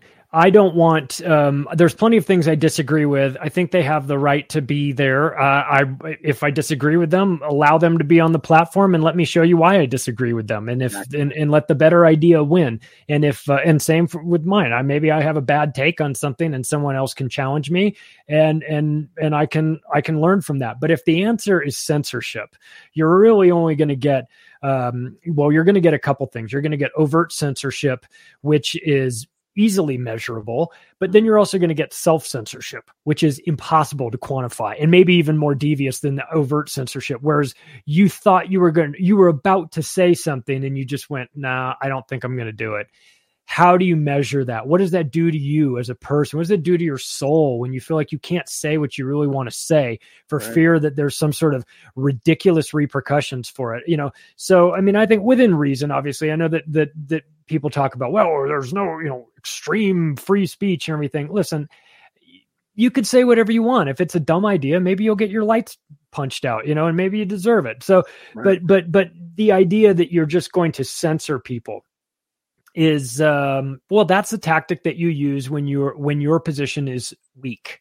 Exactly. when you have to because if you're coming from a position of strength you you welcome the challenge. You welcome discussion. You welcome debate because you know that you've got you know that you're sitting on four aces you know and, Right. and you're like well get in this hand. I don't want to push you. I want you in this hand. I know i've got a great i want you in this poker hand because i know i've got a great hand but if i if i don't want you in it maybe i want to bluff you out you know maybe i want to get you out of here because i know that i don't have a strong hand. So when i see censorship i just think of it as people with a weak poker hand you know trying to trying to push people around because they don't want you to get down to where you lay your cards down and they go you had nothing. Mhm. you never had anything. You acted like you did. You tried to bully me out of this hand and in the end you had nothing. So yeah. let the I- cards fall where they may right Exactly. That's a great analogy for it. It really is because it's uh, you, you, more often than not we found out, as you said during the show, after you know years go by and then we're no we're now focused on a different dece- deception. That oh, it turns out that they had a seven deuce in the hole, right? They, they had Yeah. nothing, and ultimately they pushed it as if it was everything, and we all folded and went the other direction, and they're just you know Yeah. swinging up the chip. It's a good analogy because they are always willing to play that risk in hopes that you will buy what they're selling. And I think it's this is why it's so important that people like you know, what you're doing, what the Union of the Unwanted, and everybody else out there who is putting themselves in the line. You know, this is a time where, as the as the title of the show today, this is not a joke. I mean, we're getting to a point to where challenging the narrative is an act of revolutionary act in a time where they're moments away from making that actual crime. You know, we, we got to keep fighting, guys, and we got to keep supporting those out there that are standing up for you. It's a, it's a very important time. So, thank you for being here again, Charlie. I always love talking with you. I thank you for having me. I love talking to you too. I'll have you uh, back on on macroaggressions soon for sure. Yeah, We've got great. we got we got plenty to catch up on. For yeah, sure. we, yeah, we do. We could we could easily do another four hours if we wanted to. I know. My wife would kill me. yeah, yeah, right, right. Well, I don't know. Thank you for being here today, man. And I, I'm, I'm glad that what you're doing is, is making an re- impact. And uh, I call everybody else out there to do the same, man. So, as always, question everything. Come to your own conclusions. Stay vigilant. How it gets to the point well, where thing, things get to terrible places one tiny step at a time. You know, if I encroach, I, if I encroach on you and I'm sophisticated about it, I'm going to encroach two millimeters. I'm going to encroach right to the point where you start start to protest. Then I'm going to stop. Then I'm going to wait. Then you're going to calm down. Then I'm going to encroach again right to the point where you protest. Then I'm going to stop. Then I'm going to wait. And I'm just going to do that forever. And before you know it, you're going to be back three miles from where you started and you'll have done it one step at a time. And then